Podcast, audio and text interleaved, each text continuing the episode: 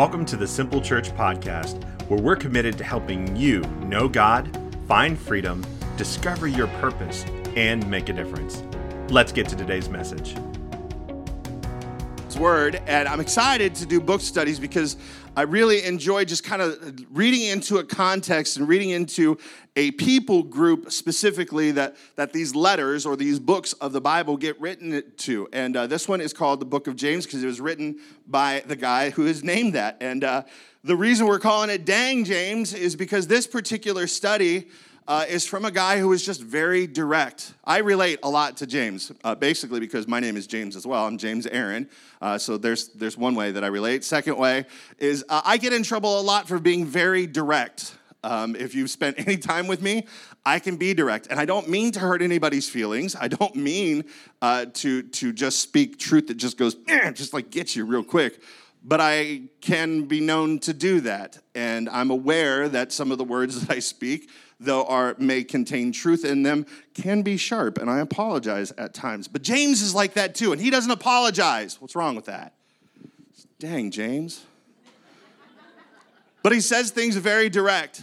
He says things how they are, and it, it does have us just going, all right, bro, chill, man. Like, calm down a little bit, right? Like, give me the lovey dovey side of Jesus and spirituality. We all like that stuff, right?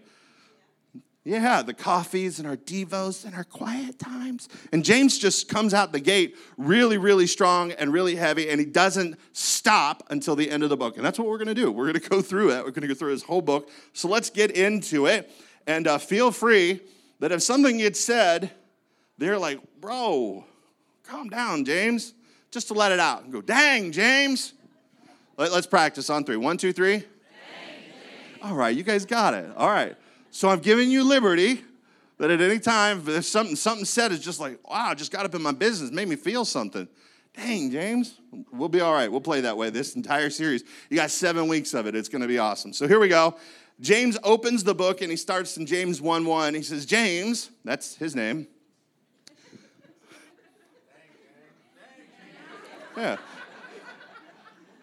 Wow, that was heavy for you guys? All right, you're really going to love the rest of this content today. This is James, a servant of God and the Lord Jesus Christ. Pause. So, right from the get go, you have to understand, though he is very direct, James is also very humble. And because this is a guy who's got some accolades and some things that he should have put behind his name. You know how, like, if you've got a degree and, and you've got like alphabet soup behind your name, right? So we talk about our accomplishments, or even you all refer to me as Pastor Aaron, even though I'm just like, I'm just Aaron. Like, like he doesn't start with any of his credentials, he doesn't start with any accolades, no, no education. No, there's, there, we don't even get his last name. We get nothing. We get James. And the thing that he talks about most is that he is a servant of God and that he's a servant of the Lord Jesus Christ. But you know who this guy is? James. James is the brother of Jesus. This is James Christ here, guys. It's actually not, but it's just in case you thought Christ was Jesus' last name. It's not. But this is, this is Jesus' brother. It's his half brother. They don't have the same dad, but they got the same mom. And uh, it is his brother. And I don't know about you, but if I was Jesus' brother, bro, that would be something I dropped everywhere I went. Stepping right into the front of the Chipotle line, it's okay. I'm Jesus' brother. Handicap parking, busy day at the mall, it's cool. I'm Jesus' brother. Dang, James. you're not on the list, sir. You can't get in. It's cool. I'm Jesus' brother. Is there a doctor in the house? No, but I'm Jesus' brother. Like, come on. You're gonna tell me that you wouldn't use that on a regular basis. Like, do you all know how much favor I have experienced in my life because of the proximity of some of the relationships I have? Like, I would use every bit of opportunity to experience every bit of favor I could because that's my brother. I know him. That's Jesus. And he will know Jesus James like nobody else does, if you think about it. Because James, here he is, he's the brother of Jesus. That means he grew up with him. That means he saw him as a kid. That means he saw him interacting with mom and dad. He saw him interact with the kids in the neighborhood. He saw him at school. He saw him at church. He saw him in all these environments that you and I will likely never see Jesus in. Because Jesus was also fully God, but he was fully man. And James got to experience all of his humanity. And I think the greatest testament that Jesus actually is who he said he was is that his brother believed it. Because think about it my brothers know me intimately, they do. And they, they, they know. In fact, my, when my older brother lived closer, he said, Aaron, he said, he said, I don't like going to church. He said, but I'm going to your church because I know you and I know that you're not everything else that I think preachers and pastors are. He said, I, I, know, I know that you love me and you love people. I got a reputation with my brother. He knows me, but he knows that I've also got flaws. He knows that I've got issues. He knows all of them. And James would have known all of Jesus' issues, except Jesus didn't have any. The Bible says that Jesus was tempted, but never sinned. And he believed, and he's writing this testament to the fact that Jesus was the Messiah, is the Messiah, that he came, lived, he died, rose from the dead, and ascended into heaven. This is who James is, and he is the greatest reason we have to believe that Jesus is exactly who he says he was. He calls himself a servant of God, and watch this, a servant of my brother. Because he says, I'm a servant of the Lord Jesus Christ. And he says so without any sarcasm. He believed it.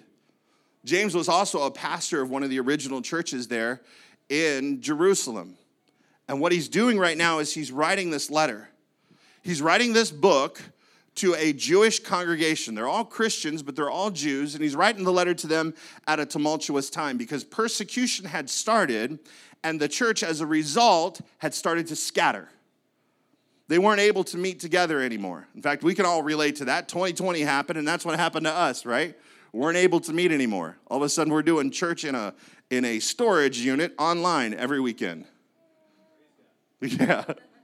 Thank God we could continue to do that but also so glad to be back together with you guys. So the verse continues on. He says, To the 12 tribes scattered among the nations. Hello.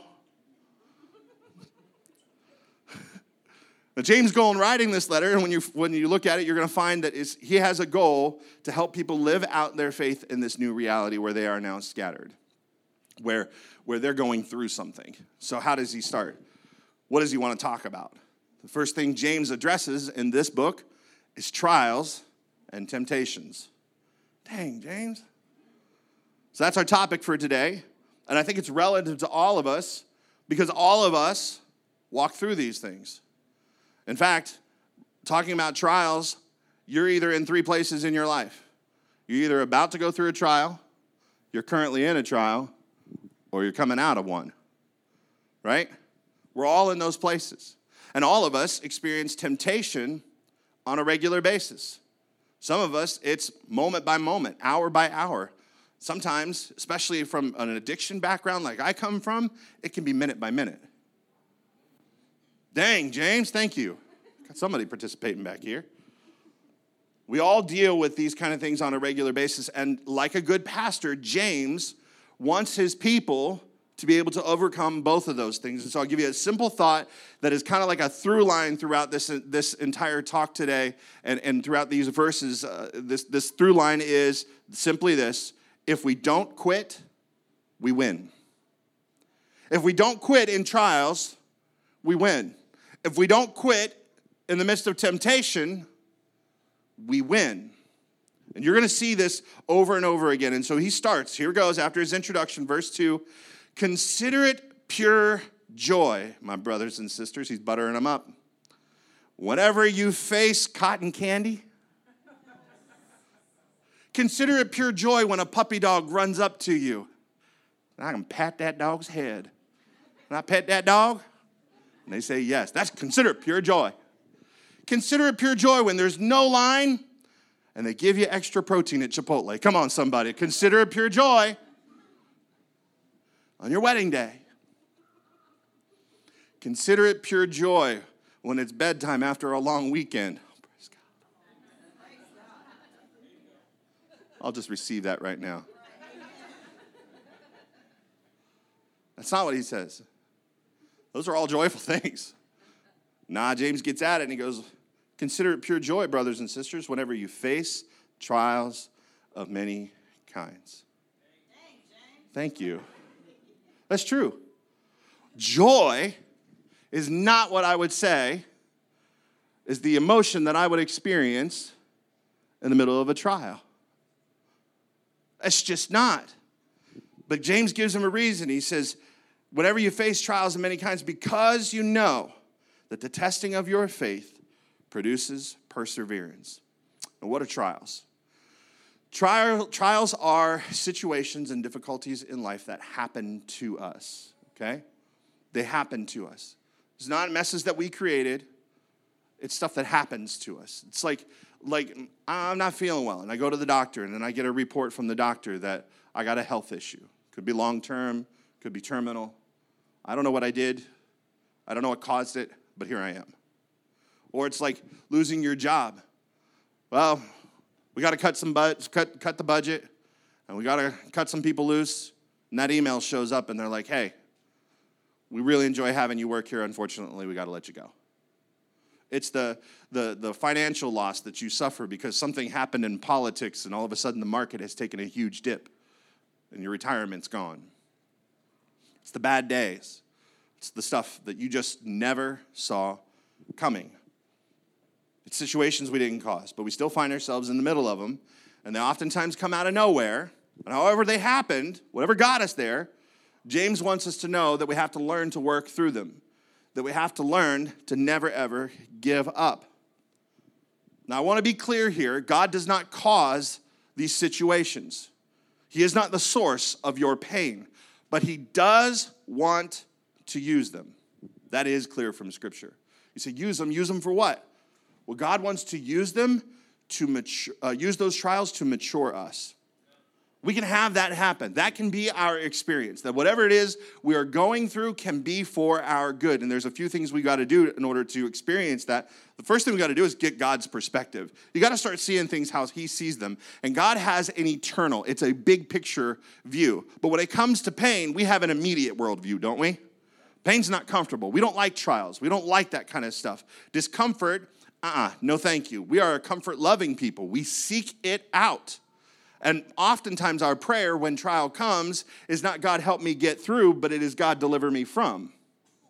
But God cares more about your character than he does your comfort, and therefore, he oftentimes leaves us in the middle of them.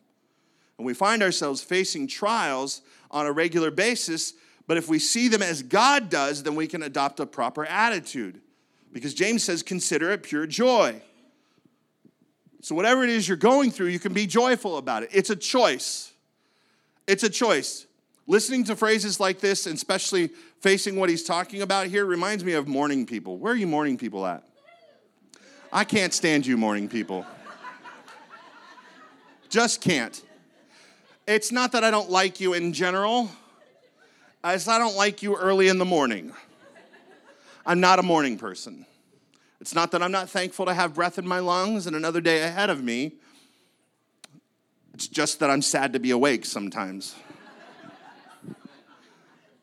I get up in the morning, I get up slow. I've got a process. I've got a routine. I'm gonna get, I'm gonna get that Jesus juice filled up in my coffee cup. You know, y'all know what I'm talking about, right? I, I'm gonna hold it, and it's gonna be my friend. And I'll pet it and love it and call it George.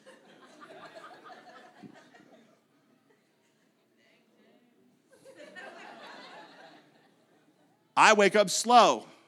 I do not want to talk to you in the morning. And if you talk to me in the morning, I will speak, but it's all mumbles. My mom will see me in the morning sometimes. And she'll go, Good morning, Aaron. And I'm like,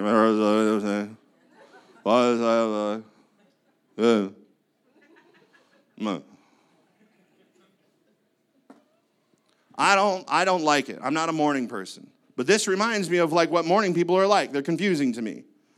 There's like people who get excited about extra credit in school. They're the same kind of person.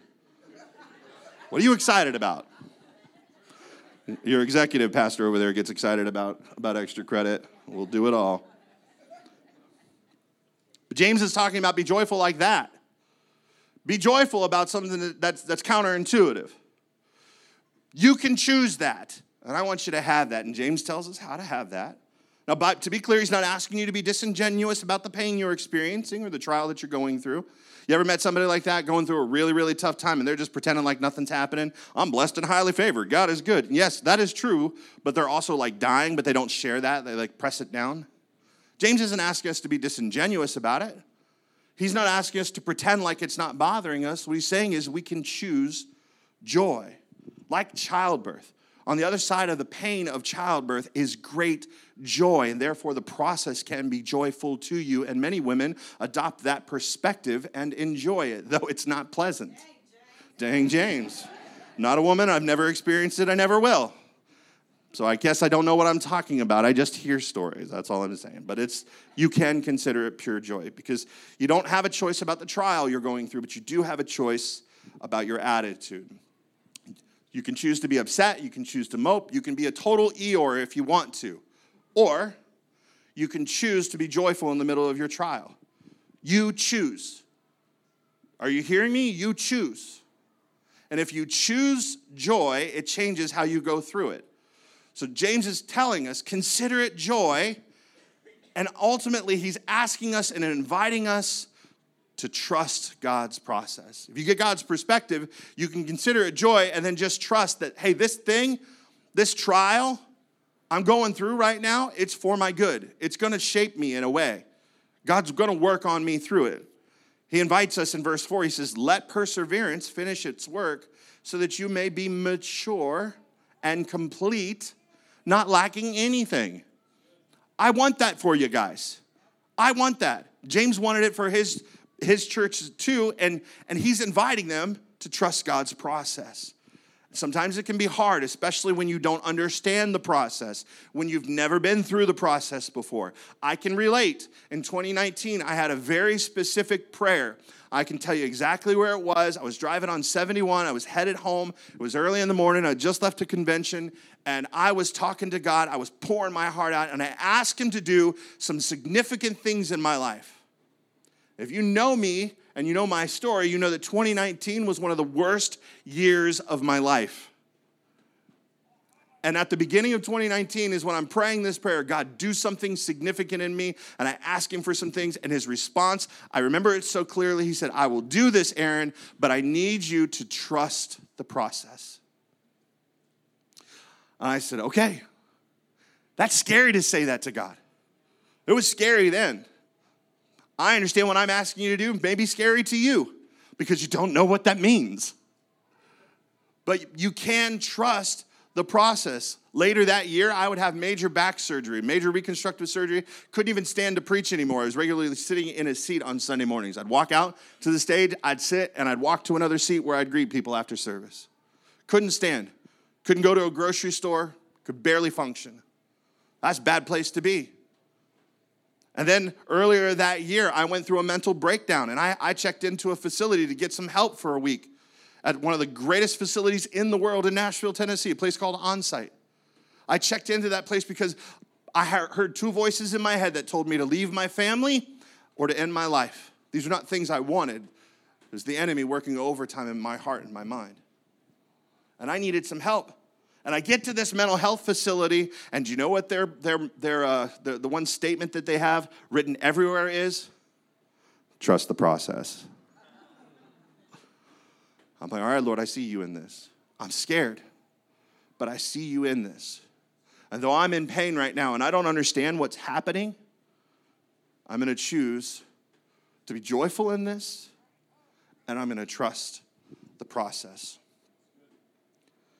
Trusting the process isn't easy, especially in the messy moments, in the pain filled seasons, the what the heck days. It's not always easy to trust.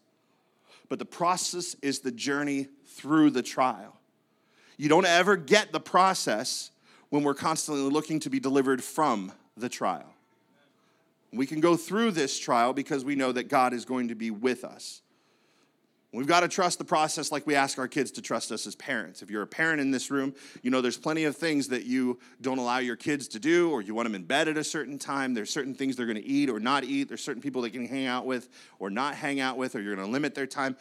On the list goes of the restrictions, as your kids will probably call them, the rules, but the things that you as a parent have put into place to help shape and mold and grow them into, into strong adults, mature adults.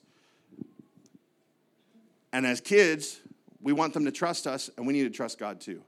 That the things He has for us, whatever it is we're going through, that what He's up to is good for us, and we can be joyful about it. Why? Because He's good, because He's for us, because He has good things for us, and He can be trusted. And since He can be trusted, we can use our trials to draw close to God.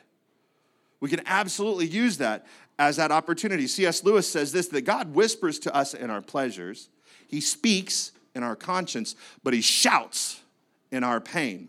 It is his megaphone to rouse a deaf world. God is trying to speak to us in all things, but he specifically has something to say to us in our pain. So lean in. Let him know where you're at. Let him know that it sucks. Ah, this is not cool. I don't like this at all, God. He can handle it. Besides, he already knows your heart. Lean in. Let him know that you trust him. Or, I don't know if you've ever been in a situation like this that you're facing, let him know that you don't trust him. Oh. Oh. Look, there's a great story in the Bible of a guy who, who comes to, to the disciples. They can't heal his son, but he's desperate and he comes to Jesus and says, Well, if you can do anything. He said, What do you mean, if? And, and the guy says, I believe. And all of a sudden he realizes, I don't. And he says, Help me with my unbelief. One of the greatest prayers ever prayed. Help me with my unbelief because I know you're good and I know you can. I'm really struggling to believe you will. Help me with my unbelief. God can handle it. So you can ask Him for His help.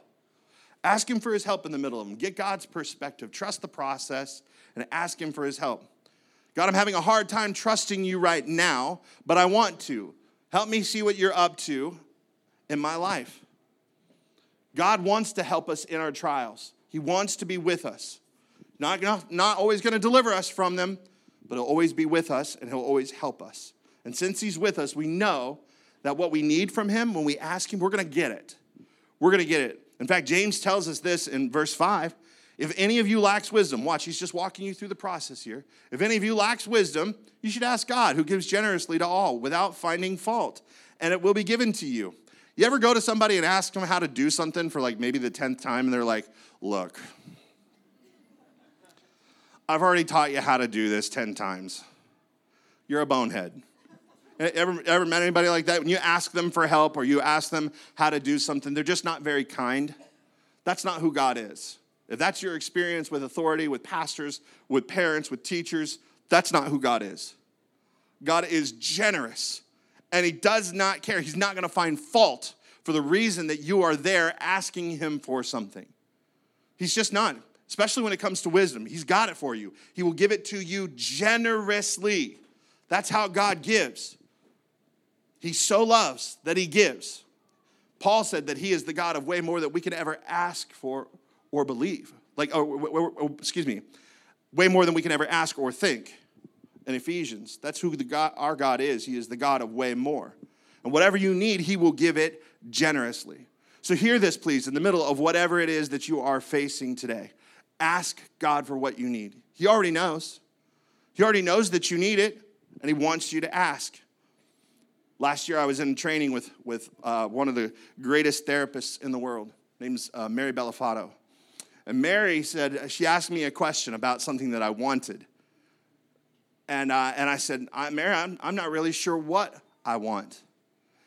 And the, the statements she has said to me, I have allowed to echo across the entirety of my life my leadership, my marriage, my relationships, my personal life, my professional life, all of it. And she said, Aaron, if you can't say what you want, you ain't never gonna have it. Sometimes we just gotta ask ourselves, right now in the middle of this trial, what is it that I want? What is it that I need the most? And then we got to ask God. We got to ask Him for it. So let's trust God, let's ask Him for help, and in the middle of our trials, finally stand firm in our faith. That if we're going to choose to trust Him, let's stand firm in that. Let's stand firm. Let's not vacillate back and forth. Let's not say, well, I'm going to pray and I'm going to turn this over to God, but then I'm going to take it back from Him and I'm going to handle it all myself. That's what we tend to do, isn't it? the things that we're stressed about, the things that are, are causing us pain. We give it to God, but then we take it back. James addresses this and says, when you ask, you got to believe and not doubt, because the one who doubts is like a wave of the sea blown and tossed by the wind. That person should not expect to receive anything from the Lord. Such a person is double minded and unstable in all they do. Dang, James. Yeah. Dang. It's so easy to be double minded, isn't it? It is easy to trust God and pray, but still take it back from Him. No, I'm going to handle it. I'm going to fix it all. I'm going to run around. I'm not going to rest in God's provision at all. It's easy to do that. Being double minded is like me and skydiving. If you were to ask, we're going there. If you were to ask me, Aaron, you want to go skydiving? The answer is both yes and no. Yes, I do. Because I've been skydiving. It was a lot of fun. And do I want to go skydiving? No. No, no see, here's the thing. I like the idea of it. I like the I like the the thrill of it. I like to be thought of as a bad boy. Like, oh boy, man, you do some scary stuff. Yeah, I do. Sometimes I just like to do it once. That way I've accomplished it and I've done it, but it's like a never again kind of thing. That's kind of how I feel about it. I'm a little double minded about skydiving because I did it. I went in. I was about 220 pounds when I went. They were a little concerned because this tiny parachute and the guy that I was going to jump tandem with, he was about my size, and they're like, I don't know, that's a lot of weight on one parachute, but what the heck? I was like, wow, skydiving just got scarier. I'm in. Yeah, yeah, I was young. I wasn't married, had no kids. YOLO. That's right. That's right. I was going. My mom's like, don't tell me about it. I don't want to know anything about it. Yeah, it's fine. But I, I, get up there, I get strapped in, I get on the plane. We're, we're tight, we're tandem, like we're locked in. I wasn't the first one to go out and also wasn't the last one. And I willingly scooted up to the window. And then I and then I got into that window and I crouched down and I leaned out that window. Remember, I got a grown man on my back. Close. And now and now I'm hanging out this door, and then he says, Okay, now I want you to move your hands from the from the bar. Look, I'm just looking over nothing, by the way. This is just open air. He says, I want you to move your hands from there. He said, I'm going to grab the bar. I want you just to grab onto your straps right here. So now I do that, and then he steps into the window, and now I'm hanging.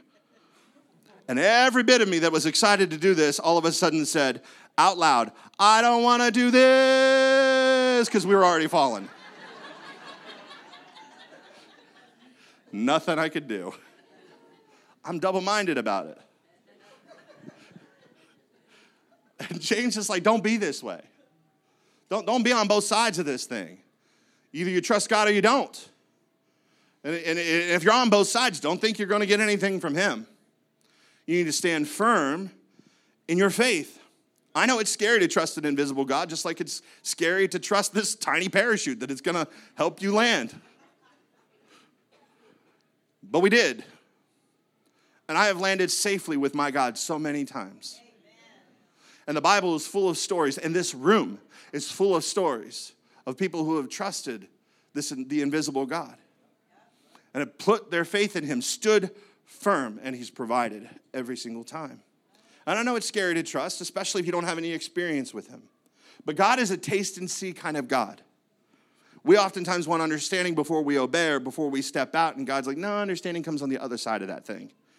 It comes on the other side of faith, it comes on the other side of the journey.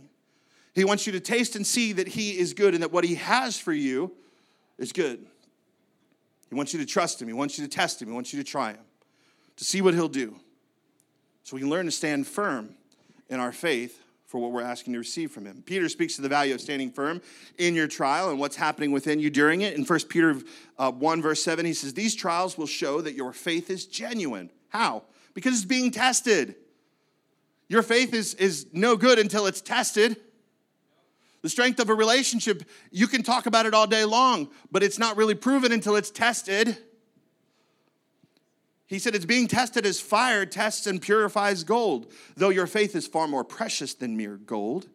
So when your faith remains strong through many trials, it will bring you much praise and glory and honor on the day when Jesus Christ is revealed to the whole world. Man, I want this for you. God wants this for you. And James, he wanted it for his people. And if you're missing it, here's the theme if we don't quit, we win. We stand firm, we win. In the middle of whatever trial. So, James, of course, talks about the trials that they're currently facing in the midst of this persecution and being scattered. But then he moves on to temptation because he knows that with every trial will also come along temptation. Sometimes temptation itself can be a trial. But he knows that in the midst of your pain, you're going to look for an escape. And a lot of people, this is the time when their desire for comfort will lead them to sin instead of standing firm and trusting. So God is using our trials to mature us. But I think that Satan, Satan wants to use temptation to destroy us. That's his job anyway.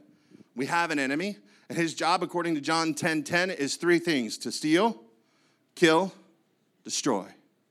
That's his job. And he will stop at nothing to destroy you. But you know what his favorite weapon to use to destroy you is? You. Because you know where temptations come from? Trials are external, temptations, they're internal. They come from the wickedness that's in our heart. And the Bible tells us that though you may look like a good person, you want the people to think you're a good person, the Bible says you have no idea the wickedness that is in here. No idea. You don't even know the bounds of the, and the depth of that wickedness that is there. And the enemy wants to draw that out of you. Because if he can get you to act on it, then it's sin. And, there, and that is how he destroys you. Temptation, my friends, is not an obstacle that's in a road. Temptation is a fork in the road. Temptation is a moment where you get to decide which way are you going to go. That's what temptation is. And James says it directly, again, verse 13 when tempted, no one should say, God is tempting me. For God cannot be tempted by evil, nor does he tempt anyone. So your temptation doesn't come from God, it comes from within you. And we need to understand what's going on. More specifically, we need to understand the process of temptation. How does this happen? Because God doesn't tempt us, and since it comes from within us, you need to understand God, God can't tempt you, by the way. It's not in his nature. It's not who he is. He is not going to tempt you. That temptation will come from within you. And James says, But each person is tempted when they are dragged away by their own, it's yours, it's in you, your own evil desire and enticed. Then, after desire has conceived, in other words, you hung out with that thought a little, a little time, you spent some time with it. You invited it over to Netflix and chill. I'm just talking about the temptation, but that temptation may also be a person you decided to Netflix and chill with. That idea just rolled around in your head and hung out for so long. You had ideations about it, then you started making plans for it, and then you acted on it. And when you acted on it, got intimate with it, well, it creates a child. And the Bible says that after desire has conceived, it gives birth to sin. And sin, when it's full grown, eh, that gives birth to death. So this, this offspring that your desire has is sin, and sin goes on and has an offspring as well, and it's death. Each one produces something. It's a trap. It's absolutely a trap. Your, your sinful desires are a trap. There's a pathway that leads to death. And here's simply how it works it starts with deception, it moves to desire, then goes to disobedience, and finally leads to death. With deception, that's the first story in the Bible. Eve said, The serpent deceived me. She was the first person to sin in Genesis. The serpent deceived me. He deceived her by saying, Is that really what God said? Is that really what he said? She took her eyes off the prize for just a moment. She took her eyes off of what was true, what God had said. And the Bible says that she looked at the fruit and saw that it was good. Sin's not bad, by the way. I mean, like it produces death in your life, but when I say it's not bad, I mean like it's fun. If you aren't going to tell me that sin isn't fun, you ain't doing it right, kids. I'm making no bones about that. Sin's fun for a season until you walk that, that, that, that sin out and it leads to death. So it starts with deception. You get your eyes off of where you should, which is the truth, and we start looking somewhere else. We get hooked, and desire takes root. There's no, no sin action yet, But we begin focusing on what we want. This is where the, the usual suspects of lust, greed, and pride show up. The enemy knows exactly how to bait you to get you to bite. He knows your weakness, he knows your past. He knows those secret desires that you have, those sinful ones. And he will use, you, use it to lure you in like a fish. And it leads to disobedience. This is where we cross the line. We've missed God's best for us. That's what sin is. We bought into our own demise, trusting in ourselves and not God by pursuing our desires, and it leads to death. It's just imminent, it's what's coming. And it, it's, he's not necessarily talking about a physical death. Everybody's going to die at some point in time. What the Bible tells us. It's appointed to everybody to die. But there can be death of opportunities. Some, some sin that you do in your life has, has actual consequences within your community, will limit you from opportunities in life. Some sins that you do will, will disrupt your relationships, even end them. Lying, stealing, adultery. These are things that will end relationships. There can be death of your integrity, death of your character, death of your reputation, death of your marriage. There are some sins that if you commit them, it could be a death of your career. Anybody ever got fired? I have a couple times from the same place. It's weird.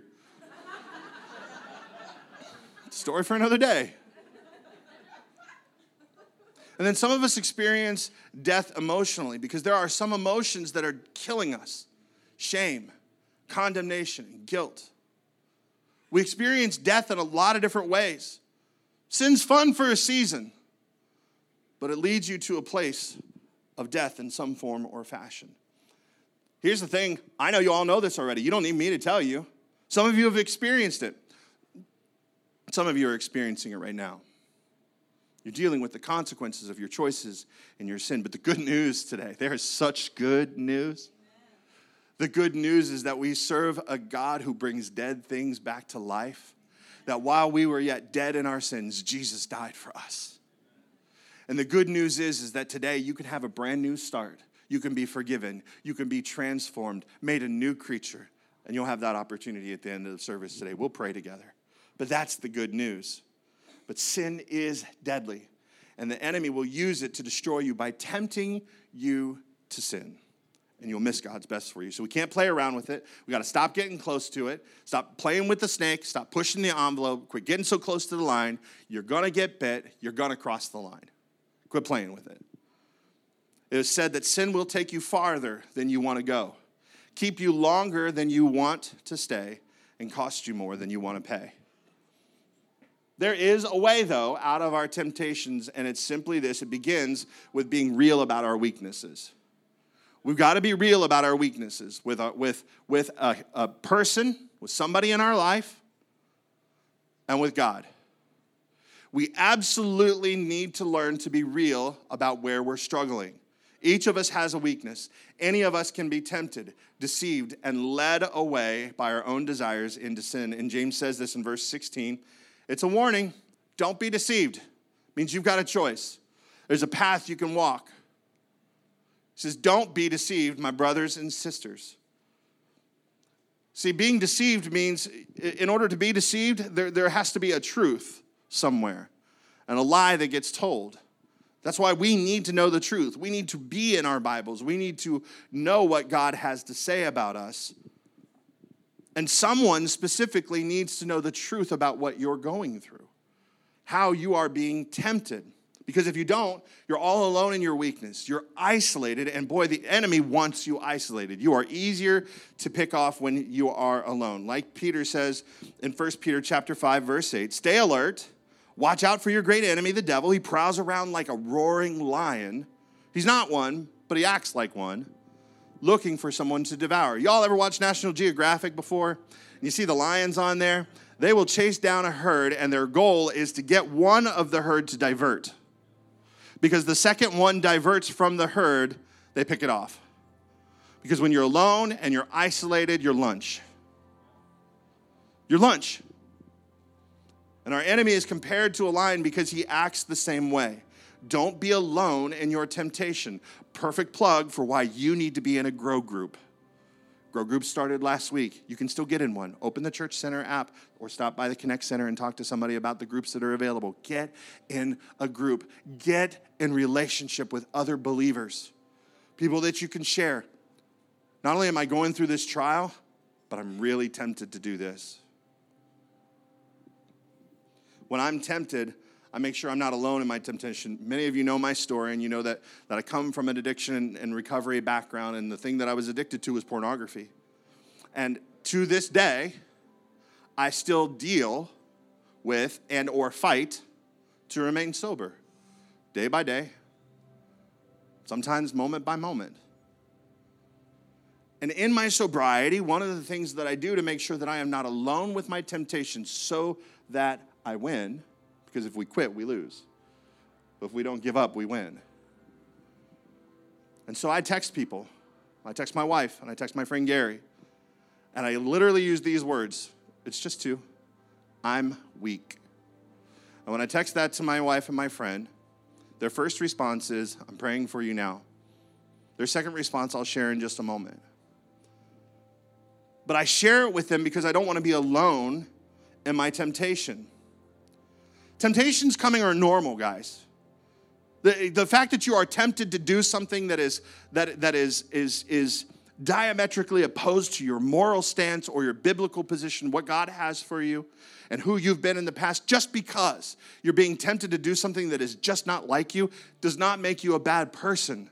Doesn't even make you a sinner. Jesus was tempted, he was not a sinner. But don't be alone with those temptations. Don't be alone with them. Share them, especially in the midst of a trial. Your temptation doesn't have to lead to your death it can lead to something good instead.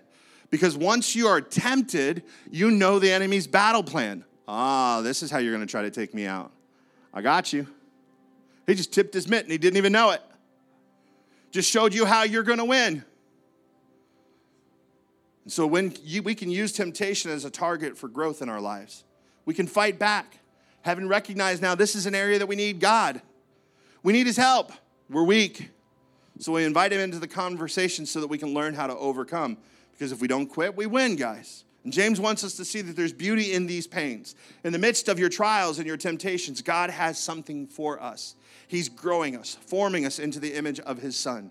We can overcome temptation, and it starts with knowing who God really is. And James tells us every good and perfect gift is from above coming down from the Father of the heavenly lights, who does not change like shifting shadows. There's this tension here between light and shadow. Why? Because God is light, and our temptations are what exist in the shadows.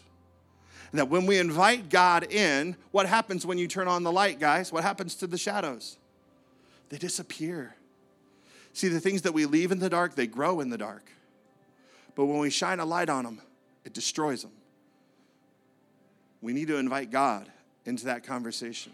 So we need to share with a person, we need to share with God, this is where I'm struggling. I need you to shine a light here in this space. And we invite God into those temptations, those temptations disappear, and we learn how to overcome our weaknesses. And this is where that second part of the conversation I mentioned earlier comes into play. But first, read this from Paul. 1 Corinthians 10:13 tells us no temptation has seized you except what is common to man. And God is faithful, even when we're not, by the way. He says, God is faithful. He'll not let you be tempted beyond what you can bear. But when you're tempted, He will also provide a way out so that you can stand up under it. There's always a way out, guys. God, God said, He's letting you know that in the middle of your temptation, that He is going to be standing there like a flight attendant. Y'all ever been on a plane before?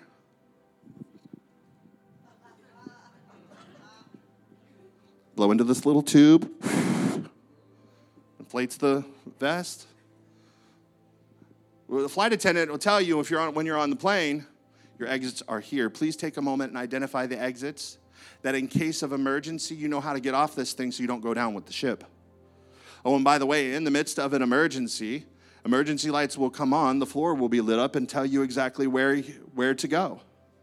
But you know what happens in the midst of an emergency? By the way, this is your temptation you got to look for the lights. You got to look for the exits. And then an exit's just a door until you decide to step through it. Then it becomes an escape hatch. You've got a responsibility here. And that's why when I text my wife and my friend Gary that I'm feeling weak, there's like praying for you now. What are you going to do? Because I need to identify the exit and I need to let them know what I'm going to do. And then I get followed up with later on hey, did you step out that door? Hey, hey, did you did you use the escape hatch that you identified? And how did that go? They want to know. And you can do that too. You can absolutely do that. So let me share a few thoughts on how you can invite God into the darkness of temptation. I'm going to do this quick because I got to go. And it's a it's a it's a um, an easy way to remember it is ACDC. Okay, here we go. A, avoid the situation. Duh.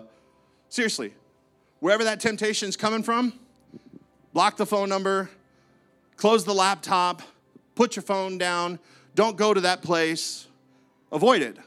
Seems simple enough, right? Avoid the situation, avoid the temptation, avoid the place, avoid whatever it is until you have accountability. You get some accountability around that, like I've got with my wife and my friend or with Covenant Eyes on my phone. Get some accountability. And then counter with the word. Jesus did this. You got to know God's word. In the face of temptation, Jesus spoke God's word to the enemy. That's how he overcame. You overcome by the blood of the Lamb, so what God has for you, and by the word of your testimony. Yeah, use the word, speak. Get a verse for your situation, stand on it and fight the enemy. The third one, develop healthy friendships. I've got this in my wife and my friend Gary. You need them too. Get in a group. You need to have somebody that you can share. This is where I'm at. This is where I'm tempted. My head's not right. I need some help. I need some grace. I need some prayer. I need some encouragement. I might need some counsel. I need some support. And I definitely need some accountability. You need people in your life. It's part of God's plan for your development and your growth. And the last one is commit to prayer. Invite God in, ask Him. Ask Him for what you need. Jesus said in His daily prayer, Don't let me be led into temptation. Deliver me from the evil one. And in every way that you are tempted, you can present that to God every day and ask Him, Help me. Help me with my lust today. Help me with my greed today. Help me love my spouse today. I'm struggling. Help me love my kids well. I've been so irritated and angry at them lately. Help me. You can do this. You can ACDC. And for those about to rock, I salute you. Avoid the situation, counter with the word, develop healthy friendships, and commit to prayer. This is how you'll overcome so that you can live in victory. What does all this mean? James is telling all of this, and he points to this beautiful thing as I wrap up today's message. This is verse 18. Because this isn't just about self help, this is about how we got here. That we're going to go through trials and temptations, but we have a God who chooses us. He wants to be with us through those trials. He wants to be with us through those temptations, and He wants to see us succeed, be victorious. James reminds us here's who God is. He chose to give us birth through the word of truth. Who's the word of truth? It's Jesus. He's presenting the gospel message right here that God so loved you. I wish you'd hear that today. God so loves that he gave his son Jesus, that whoever, no stipulations, whoever believes would have everlasting life. That's how much God loves us. He chooses us. And he said he chose to give us birth through the word of truth, being born again in Jesus, that we might be a kind of first fruits of all he created. God wants to be close to us. And it's important that he writes this to this church that is scattered and persecuted and going through a trial and being tempted. God wants to be close to you. In the midst of your trials, in the midst of your temptations, stop pushing him away. You may feel like that's the wrong time to be close to God, but it isn't. It's the best time to be close. He speaks loudest in the times of our pain. So let's be committed to the beauty of this, lean in to our relationships with God. Amen, everybody? If we don't quit, we win. Let's pray.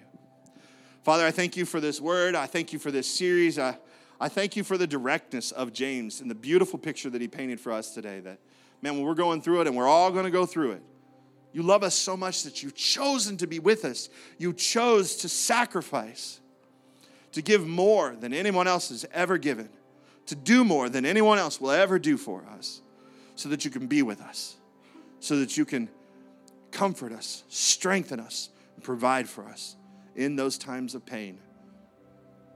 You're with us through those trials and our temptations. And we thank you for it. We praise you for it. Help us live in that reality this week. Help us to live in that reality. Now, in this moment, as, I, as we wrap this service up, this is still a moment of prayer and it's serious. I said you have an opportunity to enter into a relationship with God through His Son Jesus. And if you're ready to do that, I'm, a, I'm going to pray the prayer. You can have a brand new start. You can be a new creation. Right now, this is your moment. If you're going to pray that prayer with me, all of us are going to pray. But if it's for you today, would you just slip up your hand and say, Aaron, that's me today. I'm doing it. Do it now. Hand up. Yep, thanks, thanks, thanks. Yep, I see you. All across this room. Thank you. Put your hands down. Church, we're going to pray together. Everybody out loud. Jesus, I need you. Forgive me of my sins. Make me brand new. Fill me with your spirit. And show me how to live for you. Thank you, Jesus. Amen. If you prayed that prayer today, heaven's having a party. Simple Church, celebrate with the many that said yes to Jesus today. Man, I'm so stinking proud of you.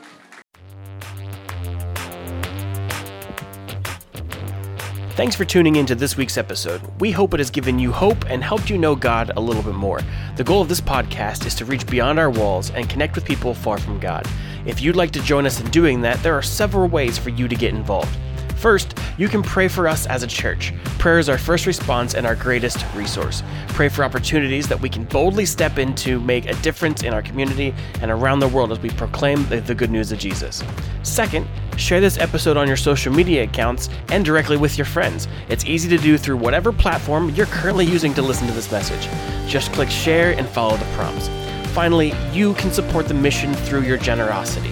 The best part about this is that it's also an act of worship, where you express the priority of your love for God and others through your finances. Links to give are in the show notes, or simply visit www.mysimple.church/giving. We are so thankful you joined us today, and hope you'll consider joining the mission of our church in some way. Thank you again, and we'll see you at next week's episode.